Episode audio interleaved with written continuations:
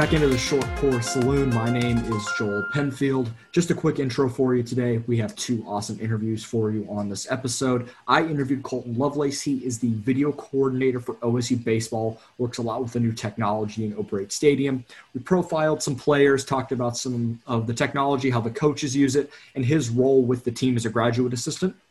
And Philip recorded an interview last week, last Thursday, with Anna Beffer, our favorite Cowgirl soccer correspondent. She is the color commentator for FC Tulsa and for OSU Cowgirl Soccer on ESPN Plus.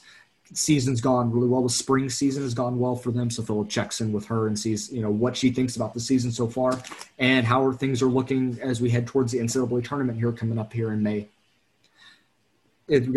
We apologize for the delay on this episode. We recorded one last week, but I was dealing with some technical issues on my end. My audio really wasn't coming through like I wanted, so we scrapped it, unfortunately. We're going to find a way to get an episode out within the next few days, hopefully. We're kind of recapping basketball season. We had our thoughts on the Mike Boynton extension and Cade deciding to go pro, which unfortunately, like I said, my audio just didn't quite take the way I wanted to. It wasn't going to sound good for you guys. So I didn't want to put out bad content for you, but we'll have that hopefully out for you fairly soon, put a bow on the basketball season and dive headfirst into spring sports as we have done in bits and pieces during the end of the basketball season. And then we'll have a little bit of spring football as well. So there's still a lot to talk about. Really exciting. Before we get into that interview with Anna Beffer, we have a sponsor for the podcast right now. We're really excited. This is the first time we get to do this, live ad read, the whole deal. But I'm introducing our new sponsor, Homefield. They are a premium collegiate apparel brand that specializes in officially licensed apparel with vintage college designs. Now, the reason why I get to do this now, and we can't thank them enough for sponsoring our podcast, is because they have officially launched their OSU line on their site. Comes out today on April 8th. So if you listen to this, you go to homefieldapparel.com, you'll see the Oklahoma State line. It's such a cool site because they have so many different schools, ranging from your Power 5 schools to smaller schools, just a really cool vintage and throwback logos for all of these schools. It's a very cool way to get into college sports in a different way and just collect some of these really cool shirts, like from Slippery Rock or San Diego State or Georgetown or Alabama, Auburn, Army. The list goes on. It's a really cool way to collect some of these college shirts. And now Oklahoma State finally is a part of the Homefield family, and they get their own line of shirts. Homefield digs through the archives to find unique OSU logos, mascots, etc. to create thoughtful designs for all of these schools. I have gotten, thankfully, Homefield has sent me and Philip and a few and Micah some free shirts with the OSU line. I haven't gotten it yet, but I'm really excited to see what it looks like when it gets here. I know I've gotten the chance to look at the line. I'm so excited for you guys who get to see it as well. Go to homefieldapparel.com, and when you purchase either your OSU shirt or any of the other fine shirts that they have on their website, use code CRFF at checkout for 15% off your first purchase. As I said, homefieldapparel.com. Use promo code CRFF at checkout to get 15% off an awesome Home Field Apparel shirt. We are so excited that we finally get the OSU line on their website. Thank you once again to Homefield for sponsoring our podcast for at least the next little bit, and we'll see where it goes from there. Without further ado, we'll have an interview with Anna Beffer that Philip did, and then I'll be talking with Colton Lovelace right after. Hope you guys enjoy this episode as always. Be sure to like, rate, subscribe, all that good stuff, and we'll talk to you on the next one. Take care, everybody. Very excited to have our good friend Anna Beffer back joining us today. Color commentary for the Cowgirls, color commentary for FC Tulsa. Anna, welcome back to the show. Hey, thanks. Thanks for having me. Absolutely. Really excited to talk a little Cowgirl soccer again. And it's been a bit since we had you on. When last we had you on, the Cowgirls were just getting ready to start their spring schedule, 6 or 7 game slate. I think everything getting kind of moved around because of COVID, and so far so good. They are 5-0. kicked things off with a win over Little Rock 3-0, a couple of really big road wins over two teams in St. Louis and North Texas who at that point hadn't lost a match at home in quite some time. A big win over UTEP, and then of course I think where we want to start is this win on Saturday, the second Bedlam match, this one in Stillwater with a 2-0 win. What are your thoughts on the team after this Saturday's this nice Bedlam victory? Yeah, well, I mean, as you mentioned, they started off the season, or the second half of the season, really, really well. I caught Colin in the locker room before the Bedlam game, and he was just talking about how just incredible that win was against UNT for so many reasons, too. Away, just you mentioned they had, you know, their home record was just unbelievable, and to come in there and play a tough UNT team. Plots went out early with a red card, so really the script was written for everything to go wrong, and Colin was just super proud of that group for kind of buckling down and finding a way to win in a tough environment. So I think that almost kind of not was a turning point, but was kind of a point where I know if I was in that position where you really start to kind of feel and believe like, hey, we're really good, like this, we can really do this thing and keep going. And I think that carried over into that Bedlam victory too, because I mean, those good teams, you know, not every game is perfect. Not every game goes to plan. And they definitely had their moments against OU where they looked really good. And then they had their moments where they were lacking in the final third or couldn't connect that final pass in the run of play, but they were able to in good areas and, you know, get two PKs as a result of it and convert. So I think that was huge. OU always plays them really tough, no matter really what either team's record is. We've talked about how Bedlam rivalries can really go either way, just with the emotions and everything involved. So I think that was obviously a huge win for them and sets them up really nicely as they head into TCU. Yeah, obviously for this Bedlam series, OSU winners of 4 in a row. They've won 8 of the last 10. There's a loss and a draw in there.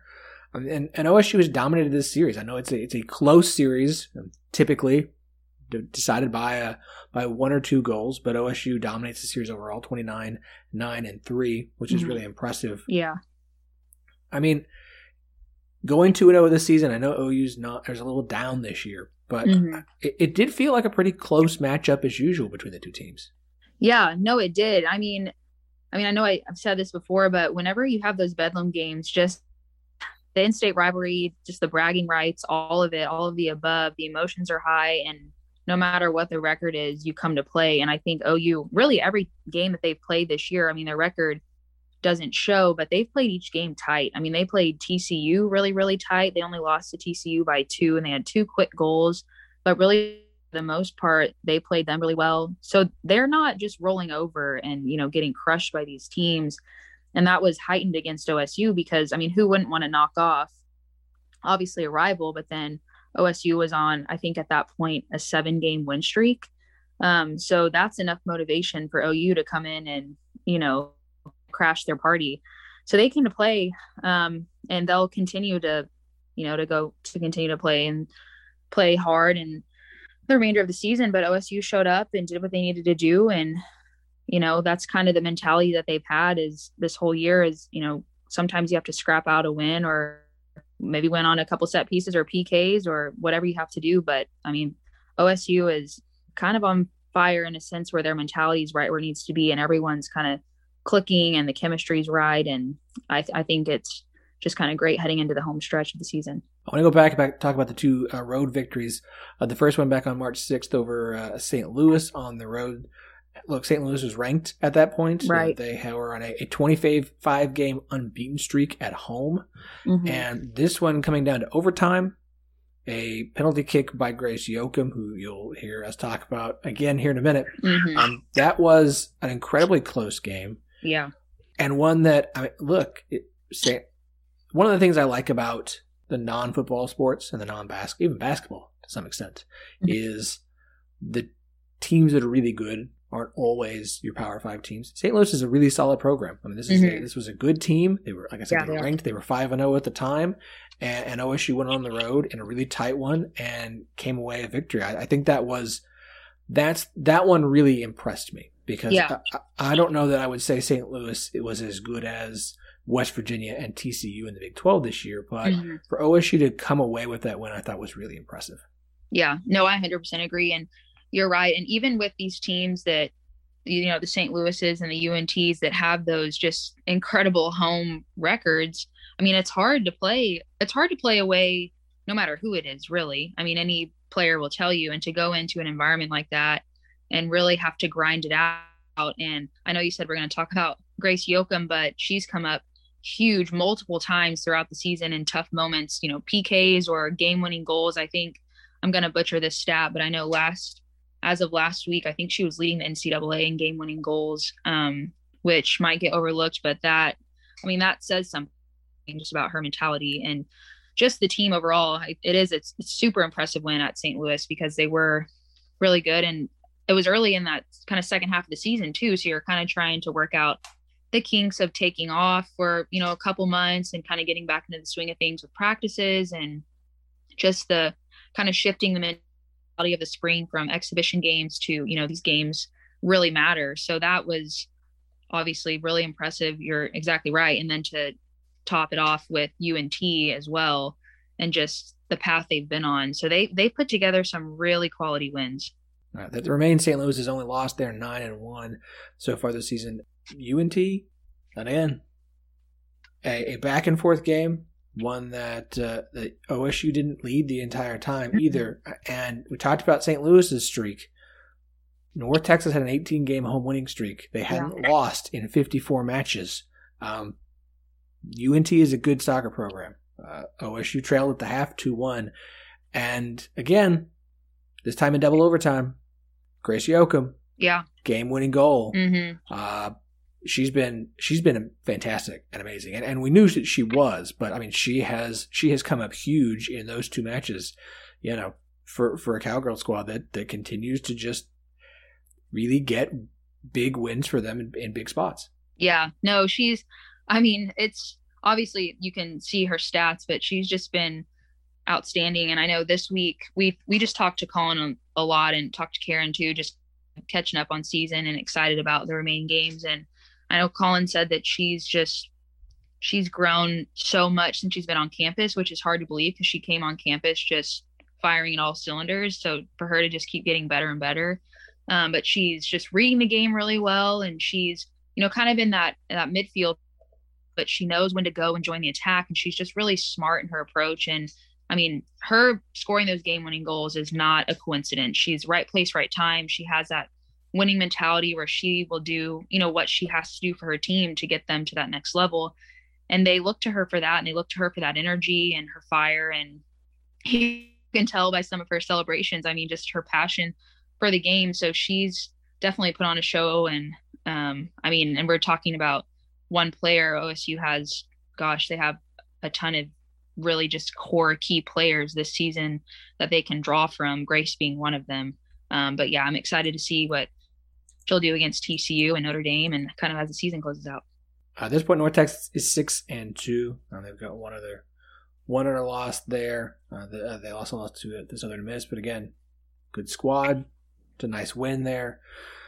So we fast forward to there's two matches left on the road at TCU, a TCU squad that won the Big 12 this past fall, a TCU squad that OSU had a 1-0 lead over at home late into the game. Mm-hmm.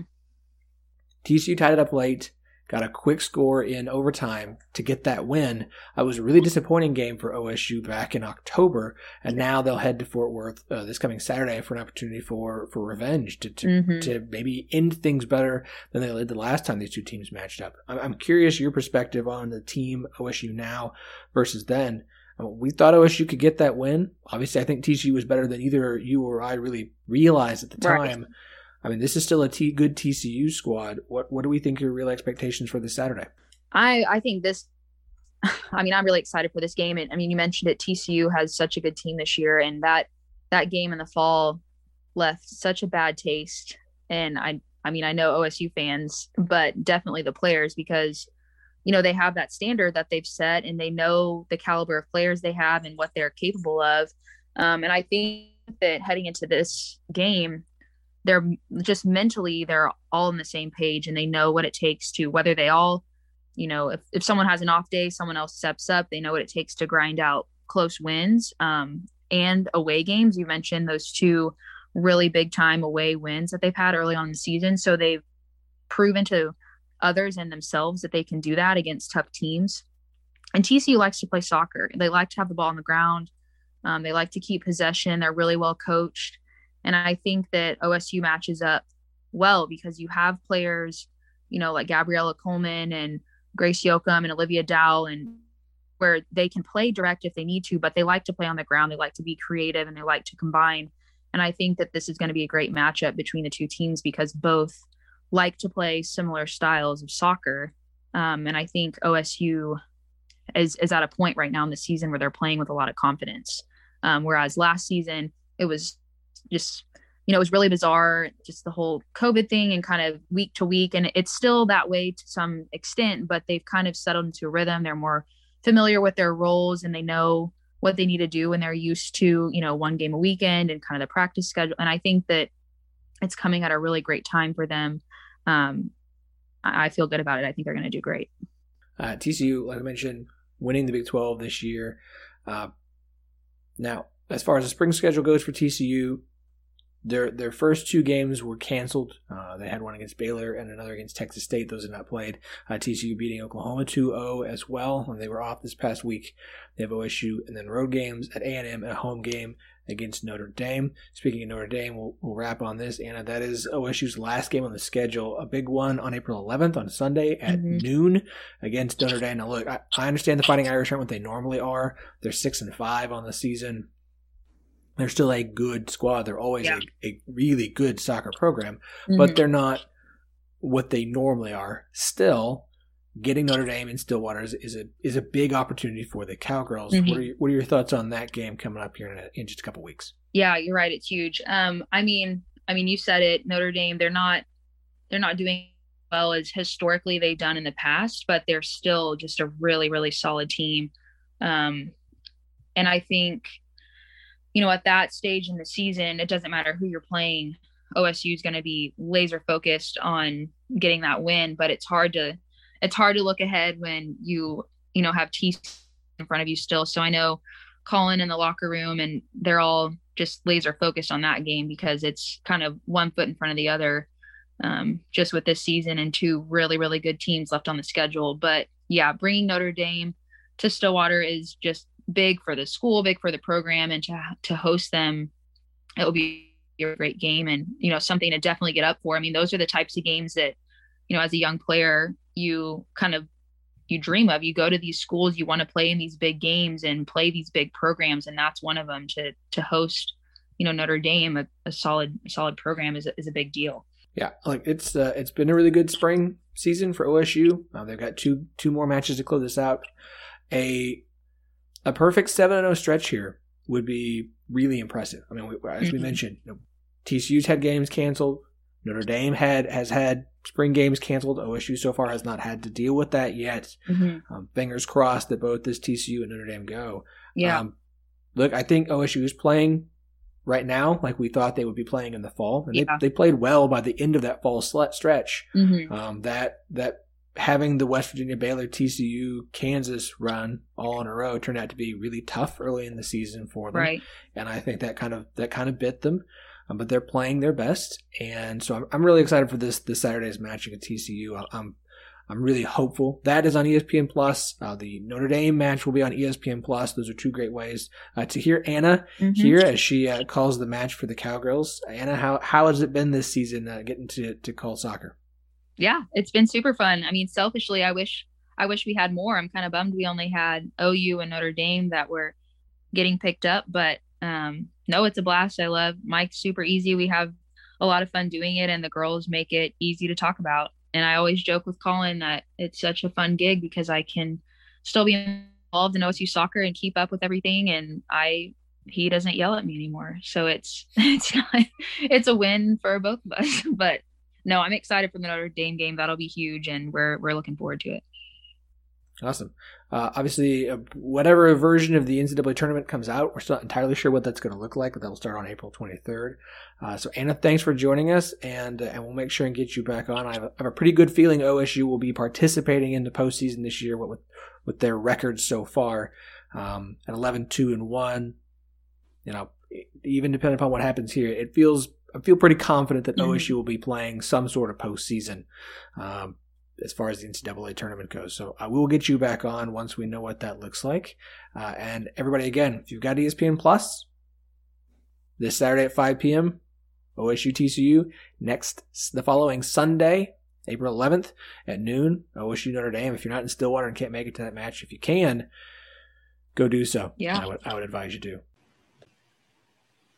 And joining me now is Colton Lovelace. He is the video coordinator for OSU Baseball. He's a great Twitter follow, posts a lot of clips of pitching and some other highlights from games during the year, does a lot of work with a lot of technology in O'Brate Stadium, and he's going to talk to us about his role in the season so far. How's it going, man?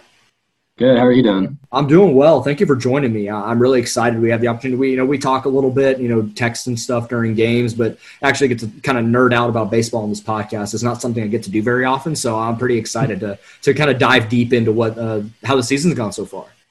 Yeah, no, I'm excited. Not many people like to talk about the advanced numbers with me too, so.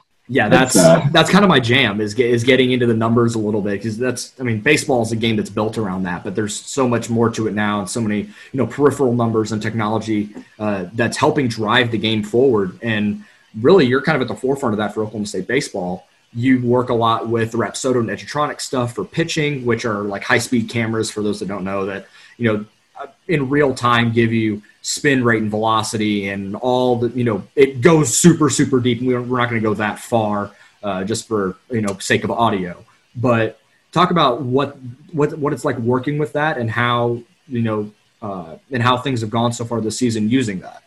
Yeah, no, there's a lot of power at your hands when you're using that. No, it's fun. The guys really like to use it.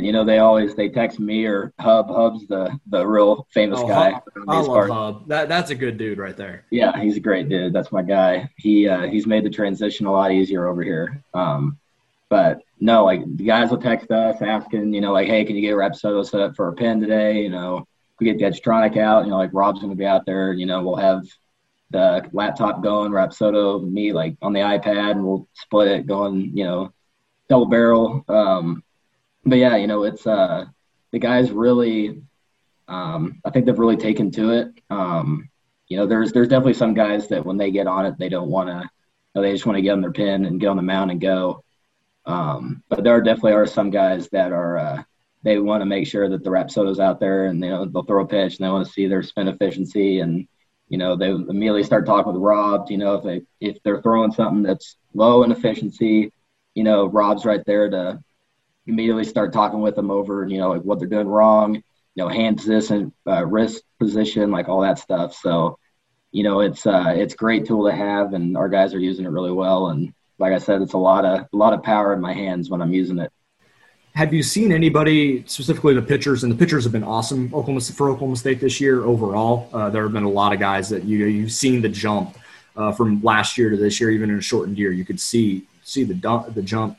Is there anybody in your short time here that you've seen that from using that technology from, the first time you got here, around the winter to now, like who's progressed the most? Definitely one that I know off the top of my head is Robleski.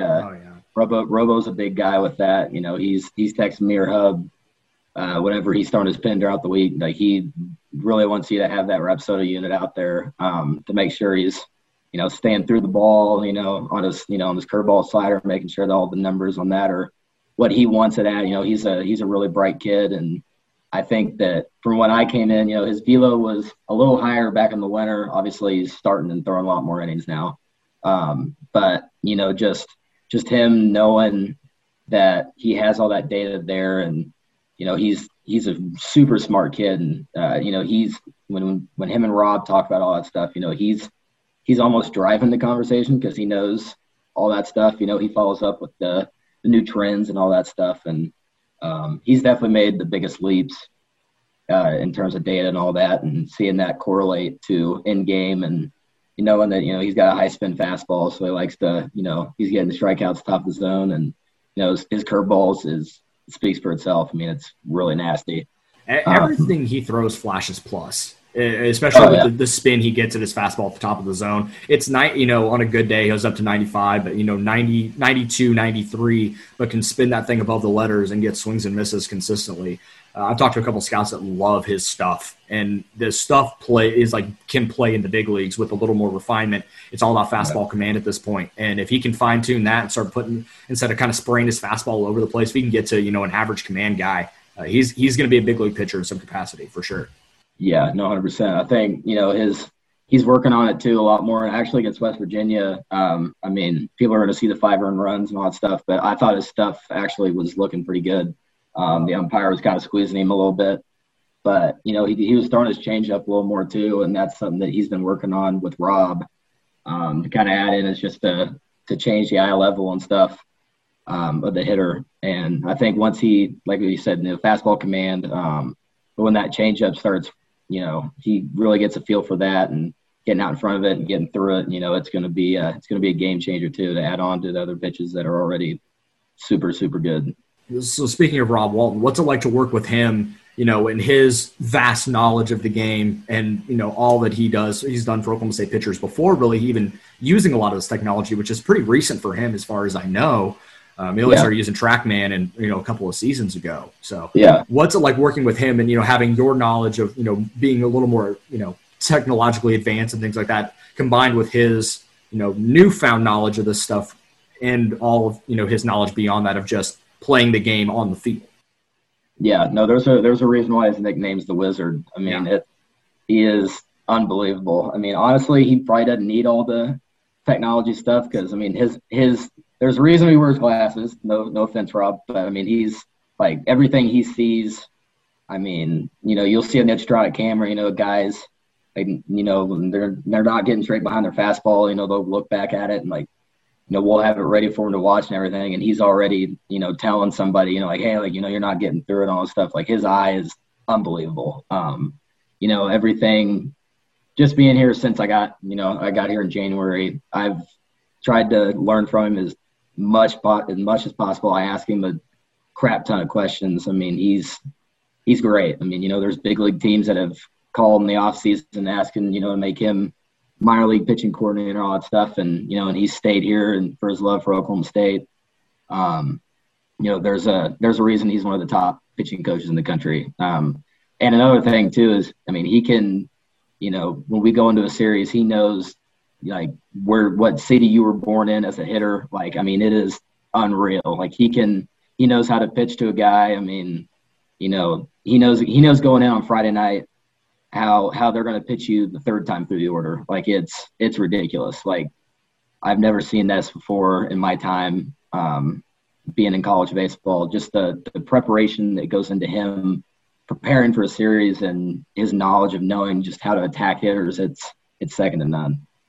Yeah, it's special to watch, especially when you see a guy just on, and Rob's the one pulling the strings, but but there's so much preparation and work that goes into every single pitch for him and the hitter or the pitcher and the catcher to all be in sync and on the same page. And when it's clicking, which we've seen a couple of times this season with some of these starts, it's special. Yeah. Yeah. It was funny. I think it was either last week or the week before, Justin was giving his interview, Campbell, and, somebody asked him about, how he was feeling or something. And he kind of laughed and he's like, Rob, and he's like, it's all Rob. He's like, I just throw it where Rob tells me to throw it and what to throw. Pretty much, they're not really they're kind of the puppet, but they're not. But it's Rob that's telling them, fastball on the way, change up. I love when we go change up, all that stuff. It's great. Yeah, so I pitched in high school. It wasn't very good, but love just the mechanics of pitching and everything that goes into it. The chess game that it goes pitch to pitch, and I love trying to think about how they go. Whenever I see an 0-0 change up, yes, I love it. Yeah. Well, especially I didn't throw hard, so I had to pitch backwards to people because I was throwing 77 from the left side. I got to go change up early. Yeah, no, that I would much rather watch somebody that Parker. Parker's going to be 86, 88. Out of the bullpen, he touched 91 the other night, which was awesome. But, just seeing somebody like him, he's not going to blow you away with his fastball, but he has, four-seam, cutter, curve, change up, all this stuff. As a hitter, that's the worst at bat. You know, you're going to get any of those four pitches in any count. I would much rather face somebody that's coming in throwing 98. You know, you're getting 98 than having Parker up there. And there's a reason why Parker's had the success this year that he's had. Yeah, for sure. You're not a Friday starter in the Big 12 by accident. Like, no. That means you're the guy. And yeah. You know, Oklahoma State, I mean, and that's not a knock on Osmond or Robleski or Campbell, but Scott's been that dude for years now, and you know he's proven it this year. So you were – just give a little bit of background. So you were a student manager at KU, correct? Yes, sir. From 2016 to 2020, I was a student manager for Coach Bryce with the Kansas baseball team. He brought me on. I'm from Lawrence, Kansas, went to Lawrence High. Born and raised a Jayhawk, sorry. But I mean, I'm from that area. I get it. Yeah, no, it was a great 4 years. I test everything I know, all the opportunities. You know, I was blessed that they spent the money on the Edgetronic camera, Trackman, Rapsodo, hit tracks, blast motion, all this stuff for me to help or pretty much spearhead myself when I was there. And that's how I've gotten all the experience with all these different technologies. But everything I've learned, you know, Coach Bryce is a great guy, and you know, I would die for him. Yeah, and that's so cool. And that's one thing that I wish I would have done is be a student manager or be around the program to get around some of that technology. Because as much as I want to work in baseball, like you have leaps and bounds ahead of where I'm at, because you have all this access to the technology and you're around it. You know how to apply it, and you know you're going to go work. And you told me off air, you're going to go do an internship in the Appalachian League, doing all that video coordinator stuff. Like that's awesome. And I'm excited for you, dude. That's really, really cool. But what have you taken from, you know, is there anything that you've taken from your time at KU as a student manager? And now that you're a GA at OSU, is there anything you've taken to try and, you know, blend some of your experience and, you know, help move Oklahoma State forward in that regard? Yeah. So the big thing when I came and interviewed with Josh in December is, so there's a program, it's called BATS, that all 30, you know, professional teams use it. Like all the minor league teams use it. Like most college teams use it. And Oklahoma State had never used it before I got here. And when I interviewed with him, he asked if that was something that I could do. And I mean, I could do it pretty much with my eyes closed at this point. I've done it for 5 years now. But it's a video software that I ran at KU, and it's a 4-camera system. It goes off the center field camera, but there's an open face of the right-handed hitter, left-handed hitter, and then you put one behind home so you get like a field view. And it goes in, you know, I'll tag the game on a laptop during the game up in the press box. And then afterwards I trim it up, clip it up, and then spit it out. And it's a super good tool for, you know, people to analyze, you know, the pitchers to watch their, you know, it's like their pitches, you know, their game, their sequences, all that stuff. All the hitters to watch how they're pitched, you know, their swings from the side. If they were feeling something that they didn't feel like they were doing well going into the game or after the game, like, you know, they can immediately go watch it. You know, I send it to them. That was the big thing with Josh coming over, that he wanted me to try and implement here. And I'm sure people have seen it. There's 2 little handheld tripods that go on top of each dugout. Those are mine. There's a center field camera that goes out next to the ESPN Plus feed. That's mine. And then I put one up on the very top of the stadium to angle down for a defense perspective. But that was the biggest thing from KU that I've definitely brought to the table at OSU. Helping Hub with them and having the experience with, you know, the Edgetronic and the Rapsodo and all that, that was a big plus. One thing I got into my last 2 years at KU was making spreadsheets and databases and all that stuff for the coaching staff, and then how to, you know, easy ways to spit the information out to the players. I brought that over too. I've been doing those weekly, to give to the coaches to see all the advanced stats and stuff. So just stuff like that, you know, that I kind of got my feet wet at KU and solidifying that, you know, and I've got a really good system now, go 3 months in, you know, on how to do it in a timely manner and, you know, give it to the coaches in a good way. Yeah, that's awesome. I'm pretty familiar with the BAT system. I spent a lot of time when I did my scouting internship in the 19 season. going to between Tulsa and Oklahoma City, spending time with the video coordinator for the Dodgers that was in Tulsa, and seeing that all those cameras hooked up combined with the Trackman system all working together at the same time to see all that data in real time was so cool to be able to see that. And so I know when Trackman moves over and you're actually able to get it in O'Brate, which is the kind of the one knock on the stadium, the beautiful stadium is the fact that you don't have Trackman. One of my buddies is the director of analytics for K-State baseball, and there he goes, Joel, the stadium is awesome. There's no Trackman. Like, yes, I know.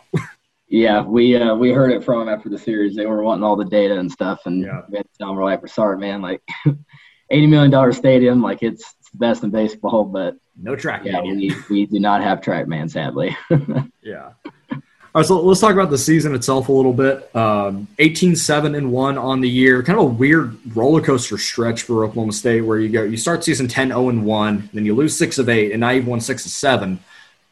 You know, talk about what that's been like to kind of see the the highs of the way the season began. Then you drop a couple of series, and now you're starting to find the way again. Now, obviously, that stretch in the middle of the year was playing Vanderbilt and Texas Tech. Like, those are two of the best teams in the country. You know, two of the top 5 at least. So, you know, you're gonna take your lumps there, but then you come back, you sweep K-State, you take 2 or 3 from West Virginia. Things seem to start going back on track a little bit.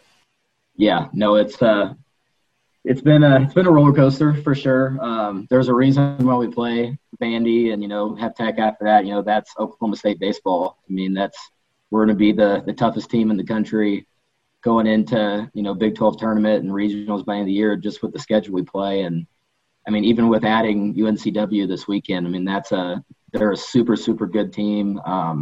We don't want to play the, teams that we're going to easily handle. We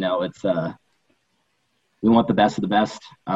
It showed. I mean, facing Kumar, facing Leiter, getting Texas Tech staff, Birdsell, Montverde, Montgomery, the Sunday guy was up to 95 against us, which was a shock. But I mean, that was a good test. I'd rather have that happen in March like it did. But losing some tough games. That Missouri State game was tough. But the team's really, the last couple of weeks, is we're really finding our stride. Nowhere near a finished product at all, which is a great thing. But just the mentality of the guys and the coaching staff, it's been terrific. I mean, every day they come in, there's guys 3 hours before first pitch or first practice time, like they're in there working in the cages, they're out there getting infield work. I mean, it's the work ethic of this team, the want and the need of each guy. They want to succeed, they want to win a national title. I mean, it's second to none. I mean, they're you lose the game to Missouri State, and I'm walking out and there's guys in there hitting in the cages after the loss. I mean, that just shows how, dedicated these guys are. And, they take those losses hard, but at the same time, I mean, the next day, that's the good thing about baseball. It's a new day. So, I mean, it's been tough, but we're still 18-7-1. That one's still, there's no ties in baseball. Stop it. That bothered me to no end. No, that was bad. The attitude in the locker room was not good after that. I can't imagine why. Yeah. But that's always been the kind of the funny trend watching Josh Holliday coach teams is Oklahoma State. So they usually start out the year well. There's some head scratchers in there. Some of those midweek games where it's like, how the heck do you lose to pick a mid-major school? And then right around this time of conference play, they're playing their best baseball, which is what you want to see leading into the conference tournament and regionals and supers. And I've said it all along, this is one of the top 3 teams in the Big 12.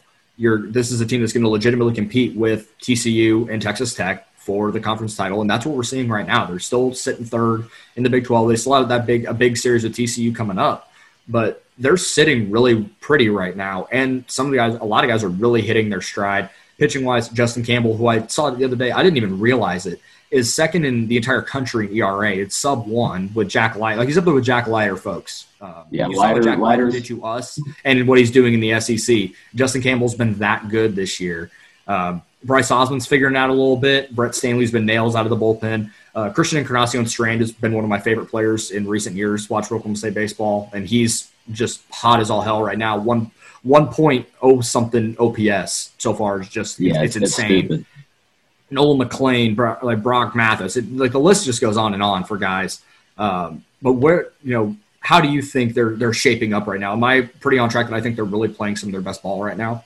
Oh, 100%. Yeah. I mean, I think it's funny every time that Josh writes the lineup that, he gets the luxury of putting Brock in the 8-hole. I mean, that's just stupid. I mean, I don't think there's any other Big 12 teams that have the depth we have, pitching and hitting, honestly. Yeah, that's very true.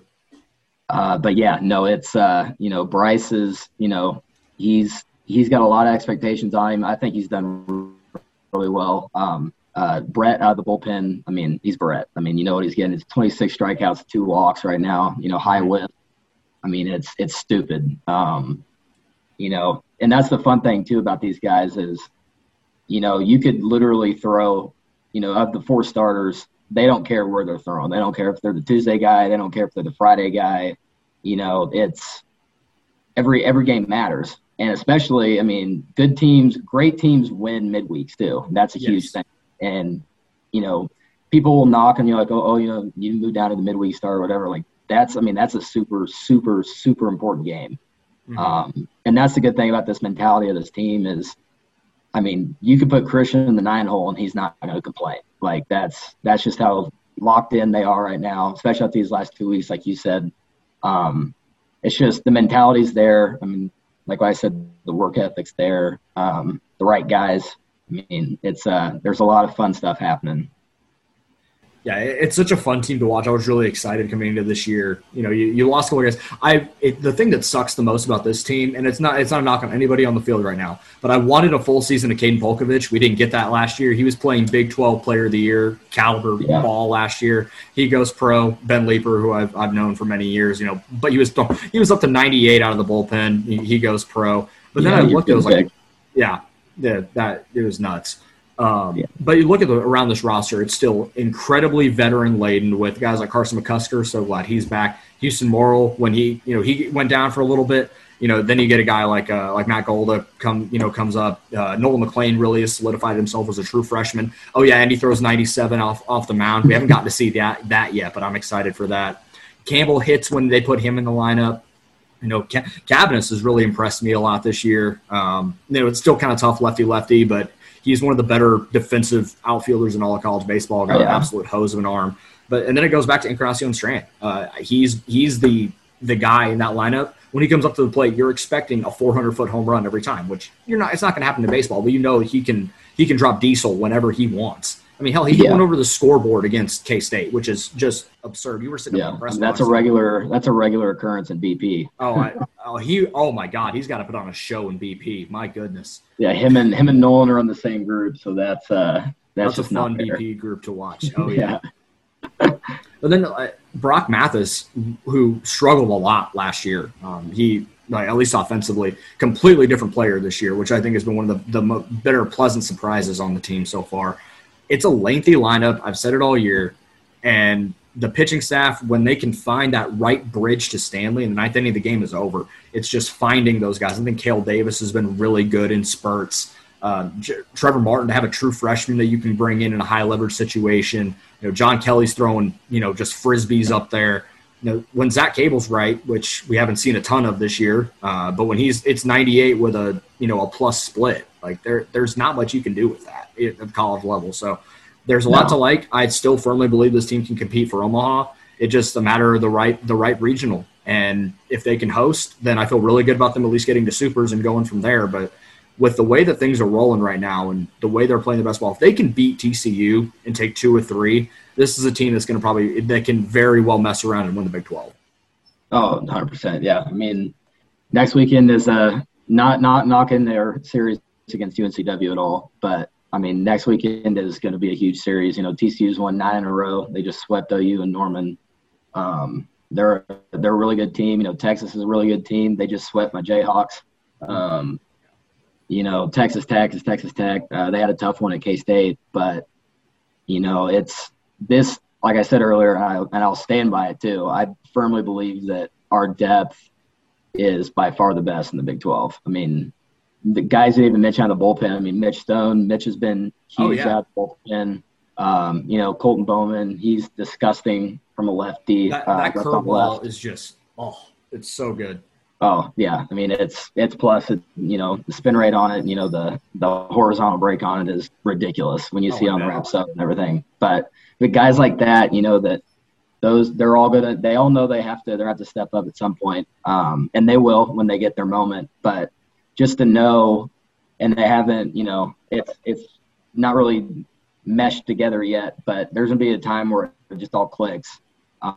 And you know, you'll get 6 innings, 7 innings out of your starter, and you know, Rob's going to turn and look to the bullpen, and he has 8, 9 options, you know, to go, or I guess 7 or 8, because you know Brett's going in the ninth or in a high leverage like 8th inning. Yeah, but it's ridiculous, and you know, just the lineup too. I mean, you know, Jackson Crewell, when he's come in, you know, he had a triple the night we lost on Friday night against West Virginia, but that was cold off the bench, wasn't it? Was that a pinch hit opportunity? That was a pinch hit, yeah. No, he's just scrappy, man. You know, like Josh compares him to Brett Gardner, and I can see that. Yeah, it's a great comp for him. He just puts the ball in play. You know, he's a hell of a defender. But I mean, just guys like that. You know, like Golda's a plus defender. You can put him anywhere. Max is the jack of all trades. You know, he'll catch 6 innings and then he'll play two innings at short, and he'll finish the ninth at second. You know, that's just, we expect that out of Max, and Max is going to give you that every time he goes out. But like I said, like, the expectation is to win the Big 12, and, you know, the depth is there. You know, the guys are, that's the scary part. I said earlier is, you know, this team hasn't fully clicked yet, and we're still in the position that we're in right now. Yeah, if there's one guy that I think is going to be really key for this team moving forward is Caden Trinkle, and he sat the two. He really struggled at the beginning of the year. That kid is so tooled up that I knew he was going to find a way to come around. He sat the first two games against Vandy, and then I think he went 8 for 17. You know, moving forward, and then he had the RBI. He had the RBI knock against OU to win. When he's right, and if he's right at the top of that lineup, man, like it just sets the table for everybody else. And when these guys start frenzy hitting, which they can do at times, you know, and you got anybody in that lineup can go bridge just about. I mean, hell, Houston Morrill hit a ball out, but I don't know, the wind had to have been blowing about 40 miles an hour out to everywhere in the outfield during that game on the Saturday. But when you got a guy, any guy 1 through 9 that can get you a knock or go bridge or take a walk, which these guys are so good, they're so disciplined. I feel so good about where this team is at, and that's why I haven't been worried. You're going to drop a game here or there. It's just baseball. It's the way things go. Like even Vanderbilt, Arkansas, they lose games. Like it happens. You know, heck, like I said, K-State, who I don't think is that great, they took 2 of 3 from Texas Tech. So that's the kind of stuff that can happen throughout the year. But when you're playing your best ball at the end of the year, then you're setting yourself up really nicely, and that's what I think this team can do. Colton, this has been awesome. Thank you so much for letting me nerd out about baseball a little bit. I know you appreciate it as well, but we'll have to do this again sometime soon. Hopefully right around regionals, we'll have to do it again. But for those that maybe don't follow what you're doing, like all the videos you post and stuff, where can they do that? Yeah. So, my Twitter, it's Colton_Lovelace without an E at the end. That's my Twitter handle. I like to do, like 2 or 3 gifts, you know, a week of guys posting all that stuff. You know, I'll post all the advanced numbers of guys that'll do all that. You know, whiff, you know, chase rate, that's all stuff that I completely nerd out about. But, you know, I usually post all the Twitter stuff. As soon as we get Trackman, we will have a data analytic Twitter account. So that's coming in the future. But for now, it'll be on mine. But, yeah. All right, man. Well, thank you so much. And let's hope that the series against UNC Wilmington, which just got announced yesterday, I believe. They're supposed to play Central Arkansas. That series got canceled due to COVID issues. They were able to, I know, like you said, Josh was on like DEFCON 5 trying to find an opponent for the weekend. North Carolina Wilmington's coming to Stillwater still. So there is still baseball at O'Brate this weekend. Long home stand still. Go to the stadium if you haven't. It's amazing. And we'll see how this series goes. Thanks a lot, man. Yep, for sure. Go Pokes.